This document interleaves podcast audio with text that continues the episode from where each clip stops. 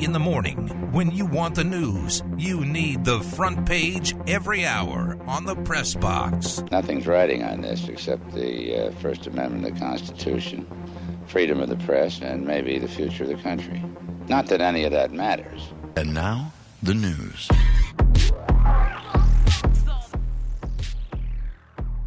First topic on the front page.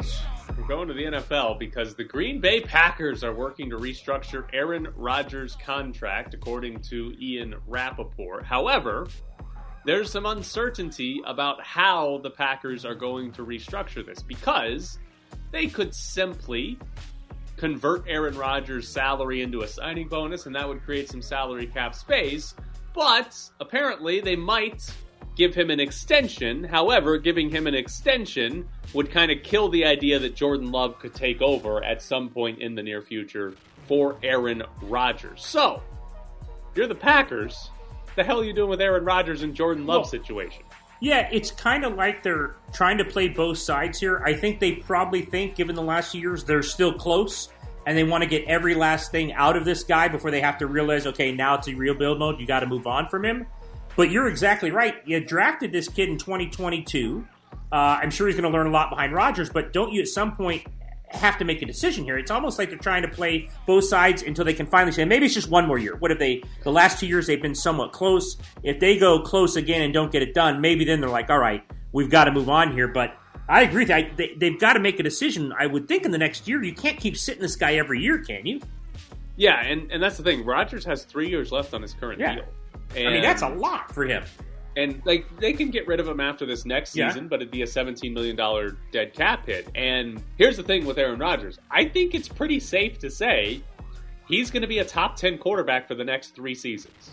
Bro, yeah. Which would yeah. mean is if he just plays out his current contract, he's probably a top ten quarterback for the next three seasons. Which would Right. mean the Packers have a top ten quarterback for the next three seasons, which is good. But it also means Jordan Love would have one year left on his rookie deal by then, and that one year would be the fifth year extension that they would have to pick up before ever seeing him play. And again, it goes back to the same thing that people asked on draft night: Why the hell did the Packers draft Jordan Love? Like, why did they draft him? Because even here's the thing: even if they loved him and thought he was good, they got Aaron Rodgers for three more years now. Like, I, like I, I don't know what they're doing with their quarterback position because the timeline it doesn't match up. Jordan Love's going to be on his second contract before he gets a chance to play.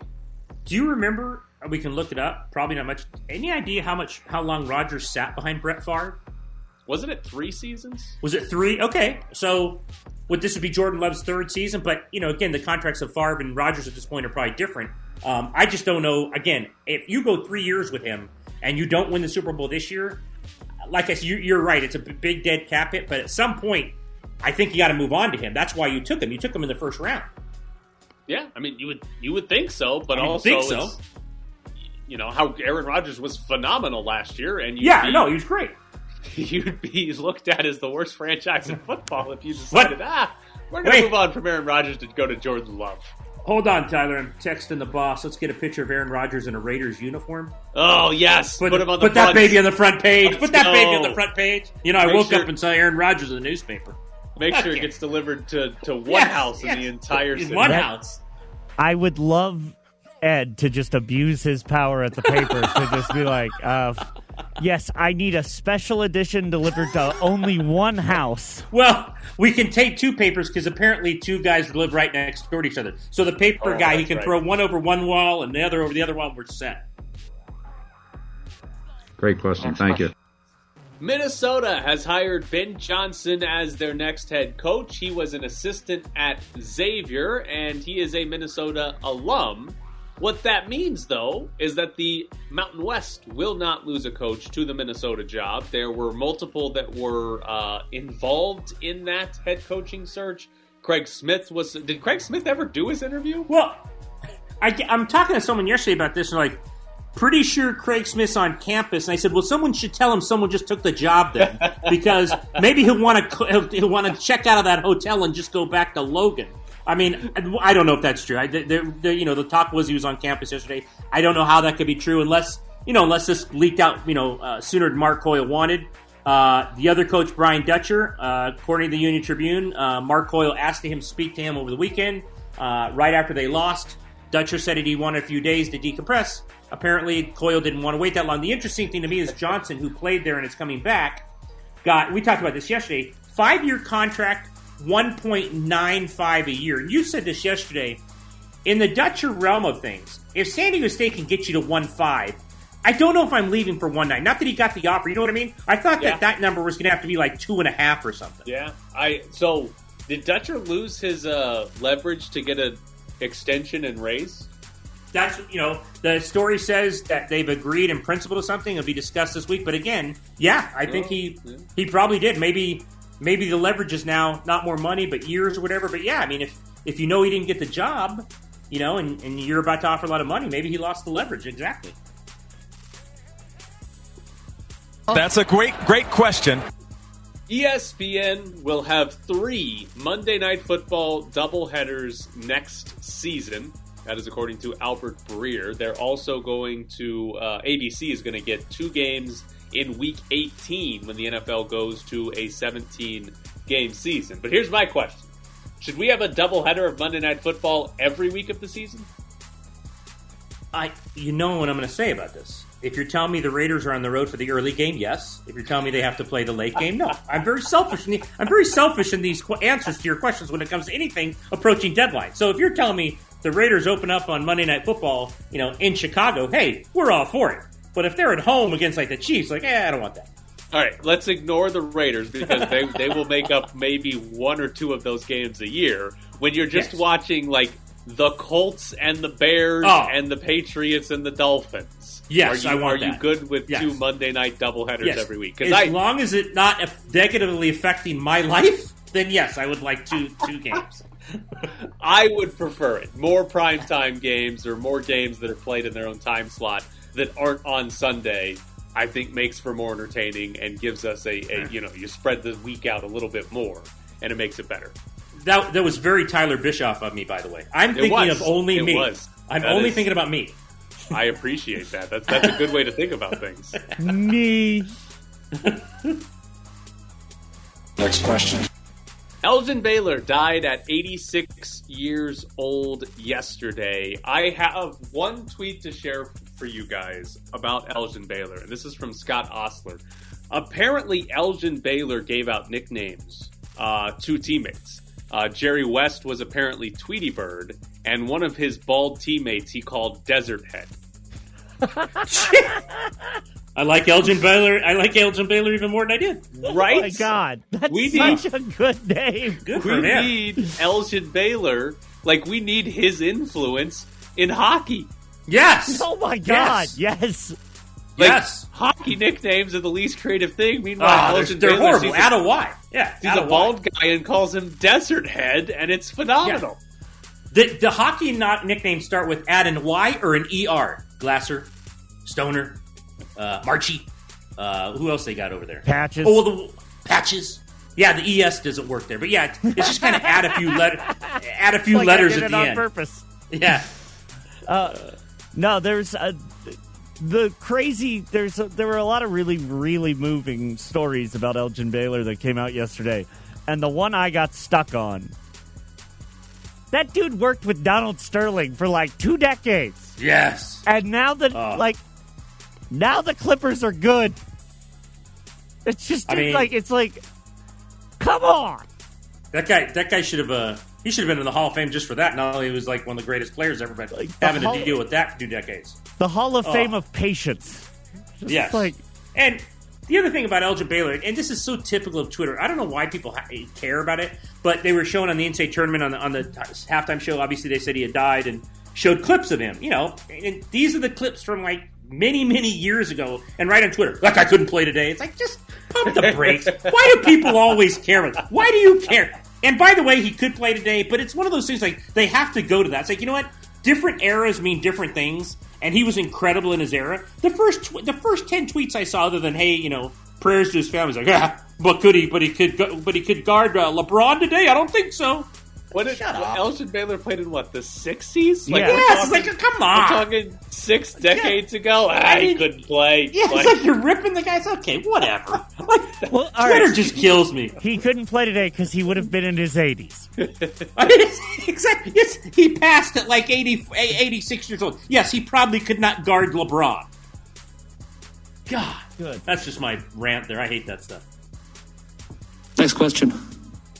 Jaden Nunn decommitted from Iowa State. So the storyline here is that Jaden Nunn, he's an unranked uh, recruit in the Oh. 2021 recruiting class, uh, but he decommitted because he said he had not heard from TJ Otzelberger.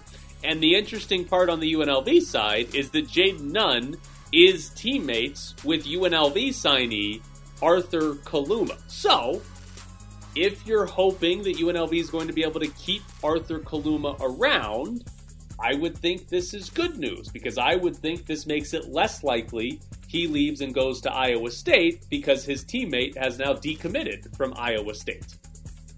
I think if you're if you're Kevin Kruger, you haven't already, get some film on Jaden Nunn and see if you like him too. Yeah, Bring the friend. I don't. I oh, I do, Jaden. But I'm just saying, he you know he committed to Iowa State. I know it's a Big 12 program, wasn't a very good program, but I mean, I'm sure they've already seen him. If his kid committed to Big 12, I'm sure at some point along the way they've seen him. But yeah, I would. I'd say, hey, bring your friend. I mean, if if he's good enough. Bring your friend. I mean, well, here's the thing about TJ. I don't look. I'm not going to say I don't know what's happened, but at usually though, usually pretty soon after you're introduced, isn't it? Especially in basketball, because there's so few of them. Isn't it like kind of expected you reach out to who signed? I I would think maybe even I mean, before you. maybe I think that's what you usually do. Yeah, I, I mean, I, that would be my guess. So I, here's the thing: Jaden Nunn is an unranked recruit. There's a very good chance that T.J. Otzelberger was like, Jaden Nunn's not good enough to play for the for Iowa State. There's a very good chance he said Right. that. And like you said, he's teammates with Arthur Kaluma. I'm sure Otzelberger has seen him play a lot. So it's very possible that Otzelberger and whatever it was just low on his priority list, and he just didn't get around to it in time, and he doesn't. He's not that interested in keeping Jaden Nunn around now. If he was trying to steal Arthur Kaluma and bring him to Iowa State, I would think he would have made Jaden Nunn a priority. So I, I read into all this as though Arthur Kaluma is not going to follow Otzelberger to Iowa State. Now, does that mean he's going to stay at UNLV? Well, we'll find out. Your coach leaves after you've already signed. Not many guys actually do stick around, but keeping Kevin Kruger makes that a little bit more likely. I would think makes that a little bit more likely anyway. Man, you know, that's a great question. Do we have time for one more, Jared? Nick Nurse was fined $50,000 for throwing his mask. And my only question is why can't coaches wear their masks? I don't know. I mean, have you seen the NCAA Oh. tournament? Man. I mean, the NCAA tournament, Huggins might have worn, or should have worn his around his wrist. I mean, some of these guys, some of these guys aren't wearing them at all. And players, I thought the players were supposed to go to the sideline. They're socially distanced on their chairs. First thing they're supposed to do is put on the masks. And it's one thing if you've played like 30 straight minutes. I'm seeing guys who haven't been in games since like last November with no masks on in the sideline. It's like, hey, you never get in the game. Why are you? Why don't you have a mask on? I, I don't know why they can't. My favorite coach is Dennis Gates of Cleveland State because he wore the mask that is see through. You can see his mouth through the mask, but he would still pull it down to talk to his players. Oh, it's great.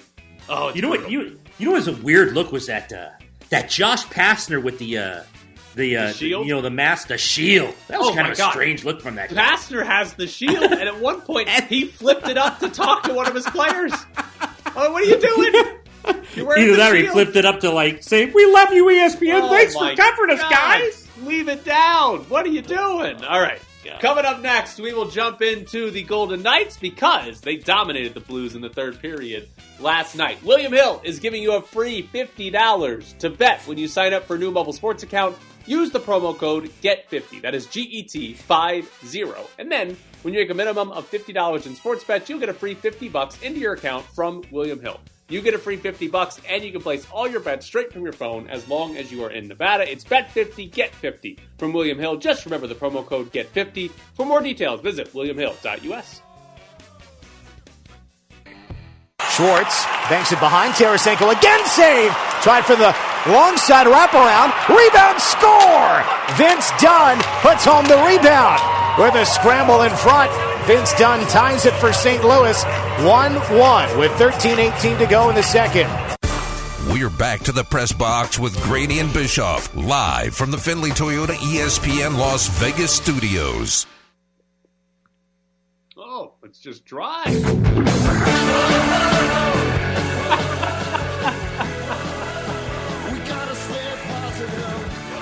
the Golden Knights won last night.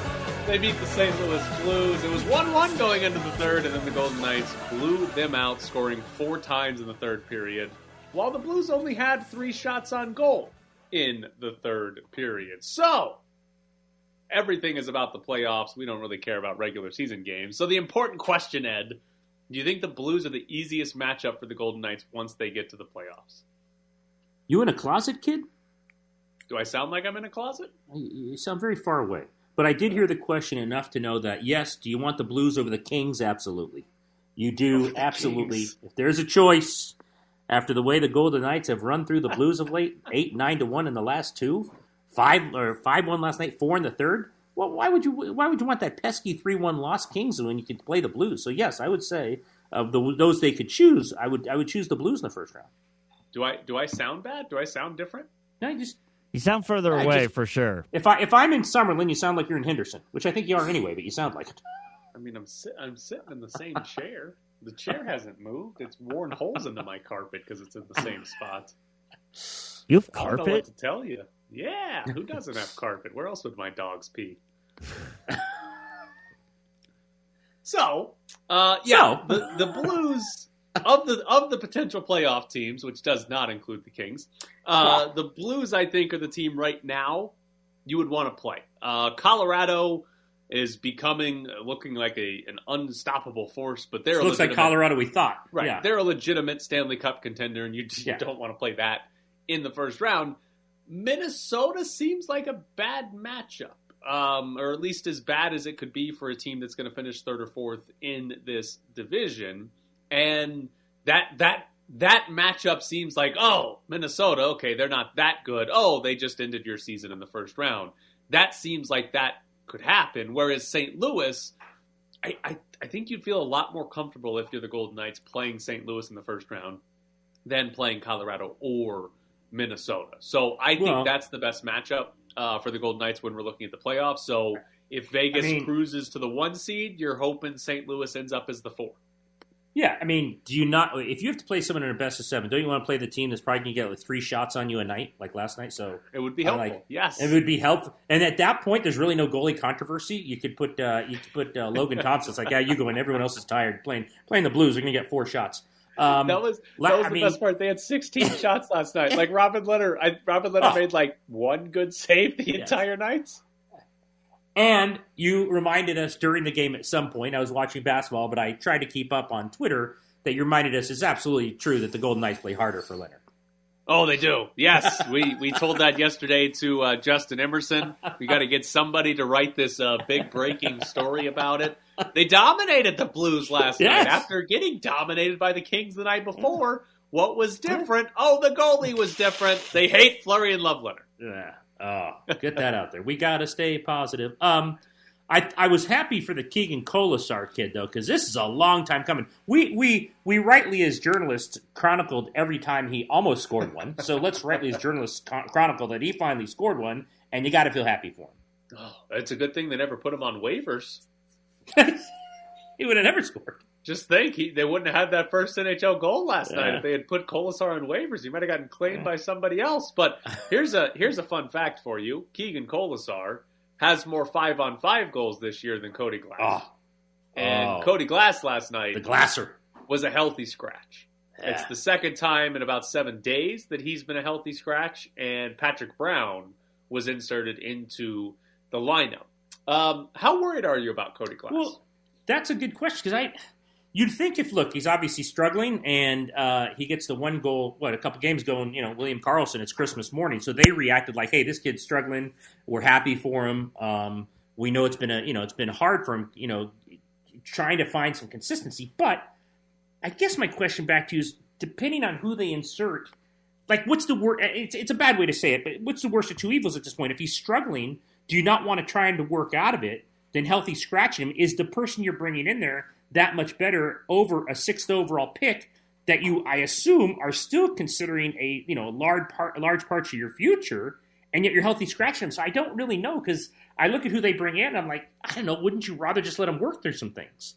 You would think so. And last night is especially bad for Cody Glass because they were without Max Pacioretty again.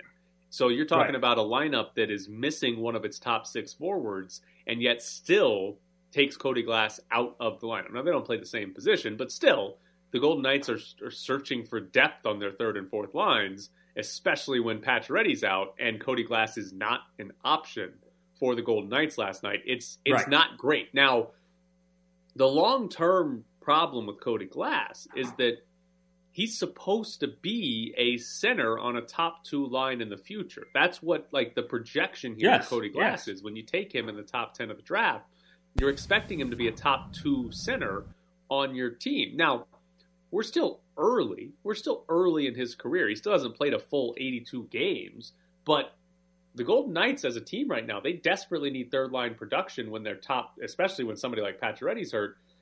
And Pete DeBoer decided last night that they had a better chance moving Tomas Nosek to the yeah. third line and Patrick Brown coming in. Like that's yeah. that's not good. If you're if you're Cody Glass, that's not good that Tomasz Nosek and Patrick Brown are determined to give a better give you a better chance yeah. to win a game. Like that's a brutal indictment of where Cody Glass is. Something to watch, obviously. Yeah, I mean, well, again, we'll see. He's been good on the power play. The thing with Cody Glass, he's been good on the power play, and he was good when he plays with Mark Stone and Max Pacioretty. He looks good when he plays with good players. When he doesn't play with the best players, he looks average to below average to a point where Pete DeBoer is taking him out of the lineup. Yeah. And at some point, Cody Glass is going to have to be good enough that he sort of carries worse teammates, and that just we haven't seen that in his career yet, and I don't know that we ever will. And I think it is fair to be worried about Cody Glass. All right, coming up next. Oh God, I am not looking forward to this. We're going to talk about mascots with AJ Mass. Holy crap! sorry. Hey, say hello to our ethically neutral mascot. It's the Press Box with Graney and Bischoff on ESPN Las Vegas.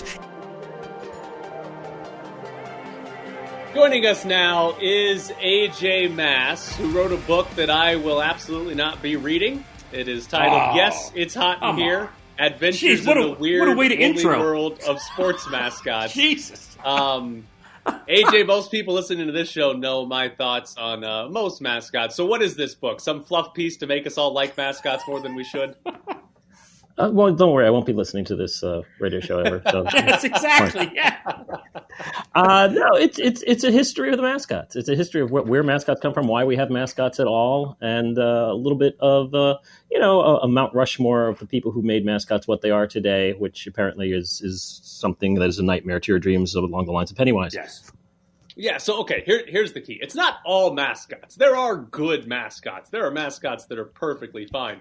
I have just found that in Las Vegas specifically, we have a lot of terrifying looking mascots. Like, Hey Reb has now been retired by UNLV, but he was a horrible looking mascot.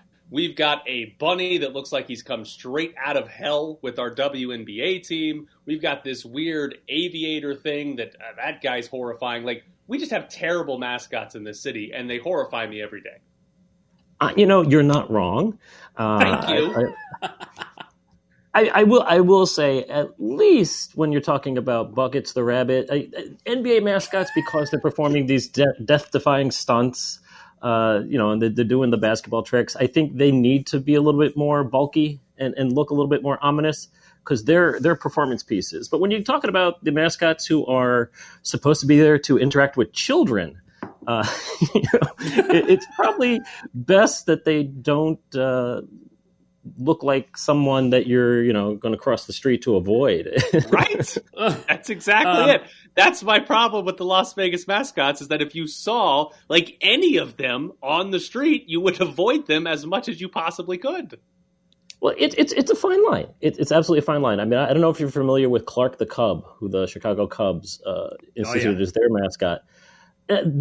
Chicago, especially Cubs fans, are are much more in line with having a mascot that looks more like your Las Vegas mascots. They're, they're, it's more of a gritty city, and I say gritty, of course, you know, in, in a nod to to gritty, who is a perfect mascot for Philadelphia. It works there. It would not work in other places. Uh, you know, you want Oh. the mascot to match the community, and you know, a kid-friendly Yogi Bear Boo Boo looking thing in Chicago doesn't work for that organization, in my opinion. I would trade Gritty for any mascot Vegas has ever had or will have. I think he's absolutely the greatest ever. Uh, let me ask you this though, AJ: it, Does the ranking in mascots improve? And I'm not saying this happened, but it might have. When a reporter asks a mascot a question, but the mascot says, "You must refer to me as the mascot," like I don't think the team's playing very well. Cash the soccer rocker said.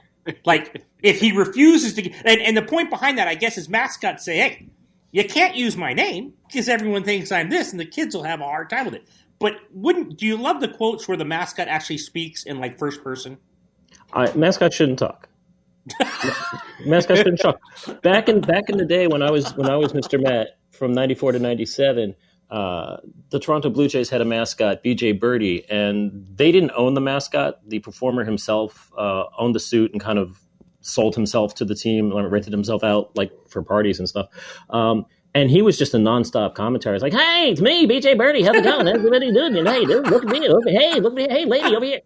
And is like the most annoying thing in the world. It's like the, the- I understand there's a job security standpoint that if you know if the character is connected to the voice of a person, then you kind of you know will have a little bit more staying power. But uh, you know if the point is to keep the illusion that this is a fictional character, then the fictional character shouldn't be talking. All right. You, know, you, you want continuity. I mean, the players change year after year. You know, 40, 40 years from now, 40 years ago, completely different roster of players. But if you want the continuity of the mascot, so that you know you can take your, your kid to the game and like, hey, this is the same mascot who was here when I was growing up. Like that's the point of the mascot, I think.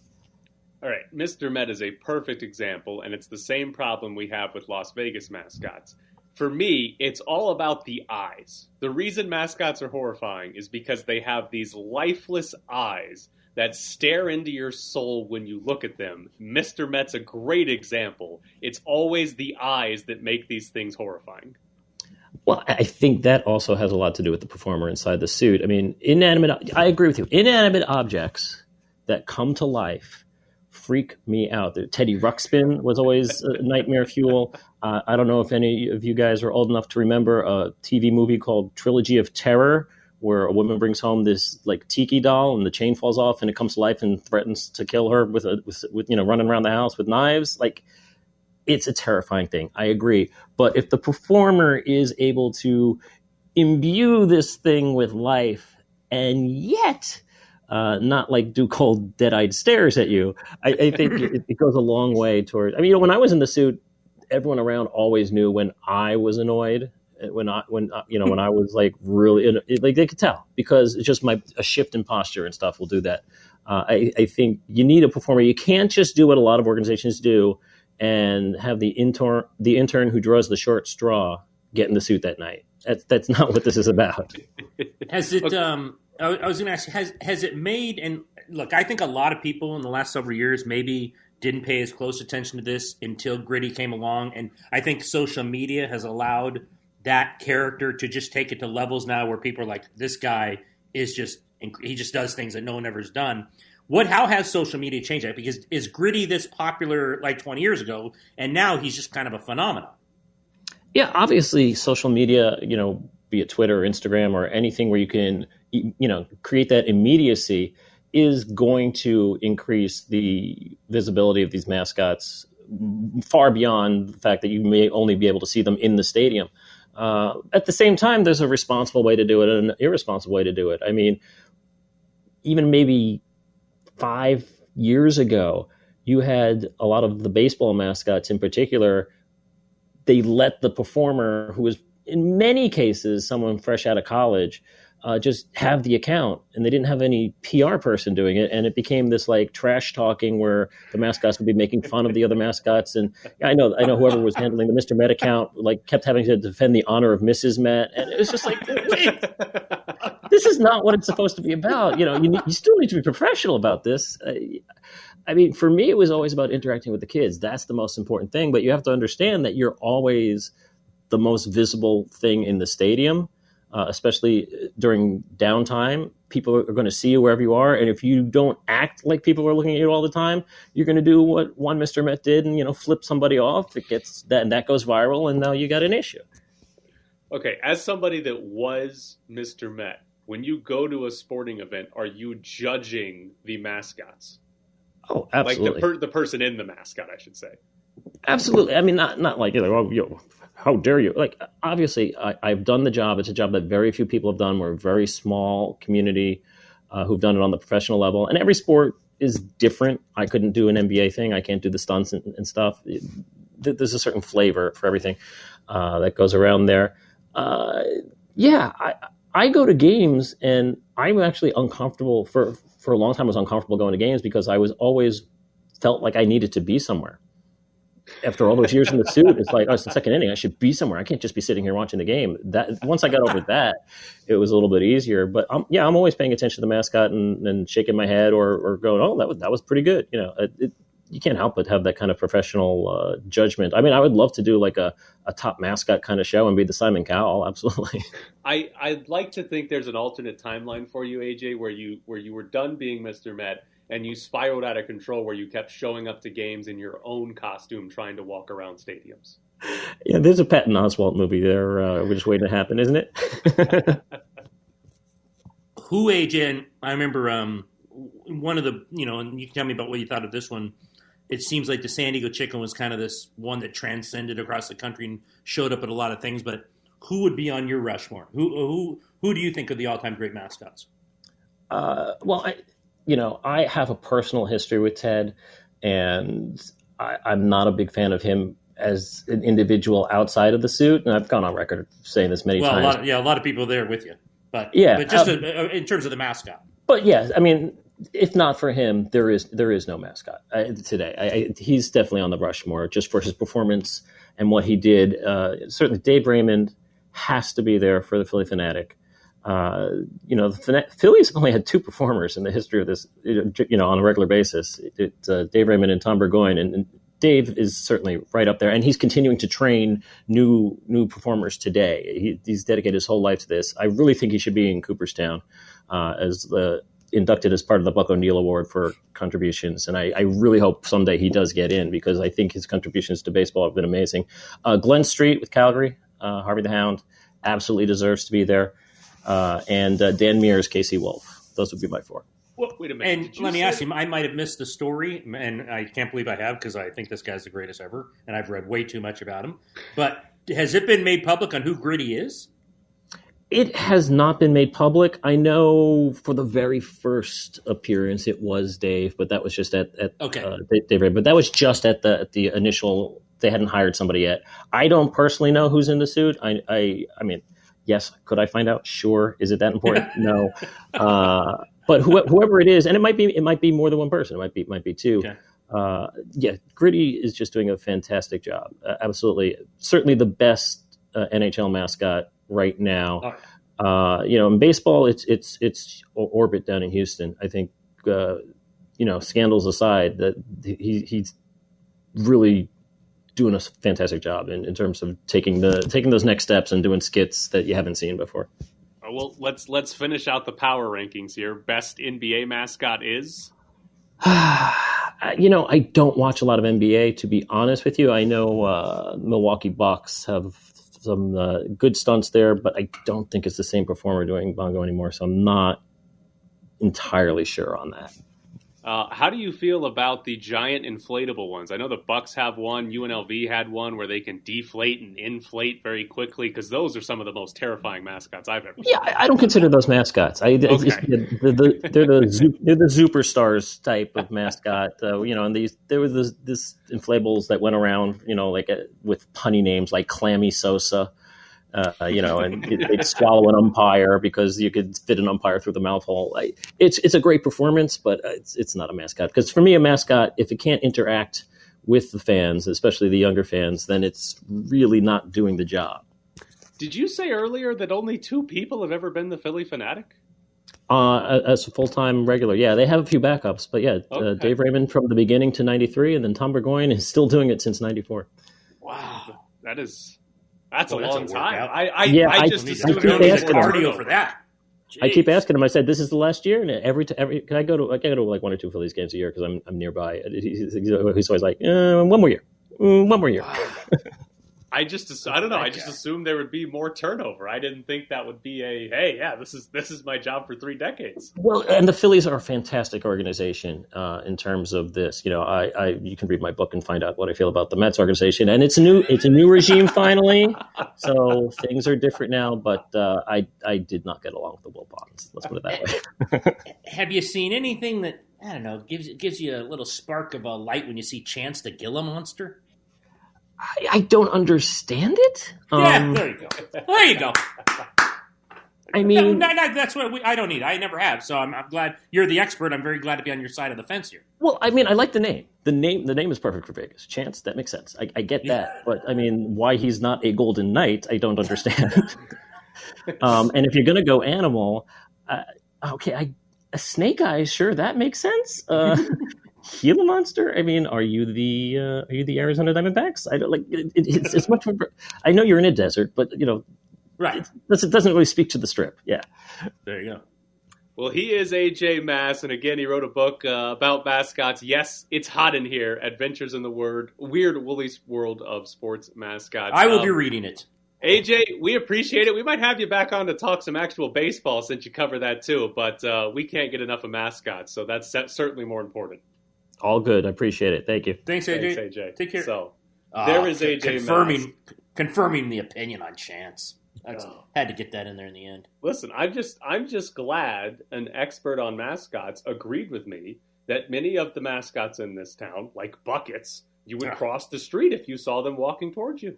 We didn't shoot enough three pointers. Bucket said. That's the bizarre part. I I get it, like, and I get it. You have little kids, so the you know the whole fantasy of no, that's that person. I don't know what five year olds reading the sports section or whatever, but I mean, I I don't know. Sometimes it just kind of goes to a new level that's a little strange with like you know the fantasy part of it, and it's no, there's a dude in there, there's a man or woman in that suit. They're in there.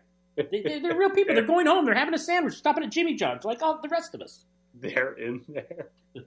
I mean, All right. Coming up next, we talk to Luke Pergande of PropSwap.com. We're checking in on the latest news from PropSwap, where smart sports bettors buy and sell sports bets. Go to PropSwap.com today and find the very best odds. Joining us now from PropSwap, it's Luke Pergande. And all right, Luke, I, I got to know we got a region in the NCAA tournament where one of Houston, Syracuse, Loyola, or Oregon State is going to make the Final Four. How many tickets on those four teams do you guys have? yeah, I mean, Loyola Chicago has just been perfect for PropSwap. We've been obviously preaching to get in the Loyola trains in December. So I hope I hope a lot of our listeners decide to do that. Yeah, I mean, of the most notable Loyola tickets, the the sixty dollar fifteen hundred to one ticket uh, from the MGM Grand back in June. Uh, that sixty dollar ticket is now worth six thousand dollars on PropSwap. Okay, I, I need them in the Final Four just to see that ticket and what, what it could sell for. I don't want it to sell before then. I want them in the Final Four before that happens. All right. Well, I'm I'm incentivized to move these tickets. I know I'll, you are. I'll put a I good know you in. are. How uh, when you got through the first round with some upsets, um, did tickets start flying again? Uh, What's kind of the, the, the pace with an in-state tournament when top seeds start to start to fall in terms of how people want to then move tickets? Yeah, I mean, I think a lot of people sold their uh, Illinois tickets, so good, good on them. They were eighty to one in December with University of Illinois, and then when the tournament started, they were six to one. So I think a lot of people took advantage of that, but we've still seen tons of Loyola tickets floating around Twitter and the internet of people that didn't sold, didn't sell. Um, Michigan has been a really popular team on PropSwap. Um, you know, this morning we saw a ton of Oral Roberts tickets get posted. Just a crazy, crazy ticket. We, we found a hundred dollar bet on Oral Roberts just to win the region. They don't have to win the championship. Just got to go to the Final Four. A hundred dollar ticket is now worth ten thousand dollars on PropSwap on Oral Roberts. Oh. Okay. Did you know you had such a loyal Oral Roberts alumni base at PropSwap? Yeah, I, I you know, uh, I'll be honest. These guys clearly are betting the board before the tournament starts. They'll, they'll take you know fifty teams. Um, but I mean, Oral Roberts was a trendy pick. I think a lot of people didn't have a ton of confidence in Ohio State. Ohio State lost uh, the last four games of the season, the last four or five, I believe. Like they limped into the to the Big Ten tournament, so they were kind of a trendy pick. So you know, Oregon State, we've seen a ton of tickets on. I mean, it's you know we we t- talked on the show and many times throughout the season like we thought this would be a very unpredictable tournament. Seedings were wrong. You know, you're comparing a 30 uh, win team versus a you know 20 game season team. Like they're just very difficult to compare apples to apples in a season like this, and it's just led to so many upsets, which is obviously what PropSwap's built for. Well, he is Luke Pergande from PropSwap.com, and if you if you have an Oral Roberts ticket, or if you Yes. want to buy an Oral Roberts ticket, uh, check out PropSwap.com. Luke, we They're- appreciate they're it. two wins away. You know, They are, It's, they it's are. crazy. I hear you, but they're, they're two wins away. They can they could do it. Thanks, Luke. We Thanks, appreciate Luke. it. Take care. Thanks, guys. Bye. Man, Oral imagine, Roberts. imagine having an Oral Roberts. Like ticket clutching onto that final ticket four. right now. Can you imagine? Oh God, the dental Oh. parlay. Oh, that's right. The dental parlay is still alive. Hey, Have God, we- what does that mean? I don't know what you're talking about. Have we come up with an actual like uh, definition for the dental parlay? I mean, as of right now, it just means if you have a parlay that involves Colgate and Oral Yes, Roberts. Oral Roberts. but that may never Uh, happen again in the history of the sport. No, I no, and I, I mean when I when you look in the face of a seasoned expert like Todd Dewey, and he stare he blinks uh, looks starely uh, back at you with a blank stare, you kind of realize that uh, nobody knows what that means. Wait, and I okay, I we need to come up with fake terms for not just sports betting, but fake terms for like all sports.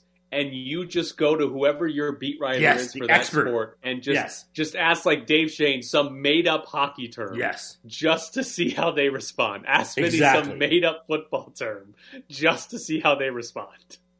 I'm gonna like, oh, what could we say? Like, I'm gonna go to Dave, say, listen, man, I don't want to step on your toes. I'm writing a column on uh, like the back check zone uh, zone sweep or something. And uh, you know, Keegan's been really Keegan's been really good at that. Do you mind if I write that? And they'll be like, the long pause, like, you're writing about what? like just some kind of crazy, it's crazy words. Eno- Oh. Enough that it, enough that it sounds just a little bit real. Like there's a Yes, possibility that it's real, so that so that they question themselves yes. and say, "Wait, am I missing something? Is that Can something you that I imagine Have? I, why, why haven't I been covering that? Yes. Dave Schoen is like, "What- what- should I be on this? Ben, Ben, it's Dave. We're completely missing what Ed's writing about about the back check swoop move. All right, Can- I, let's get on. I have I have a tweet to read before we hit this break here. This is from Paul Himbo, who uh, produces Get Up on ESPN Radio. The day Sister Jean was born, Babe Ruth tripled and drove in two runs for the Boston Red Sox. Wow. God love her. Sister Jean My could have watched Babe Ruth play and watched Loyola Chicago go to two Final Fours in four seasons. That's stretching it a bit. Not gonna lie to you.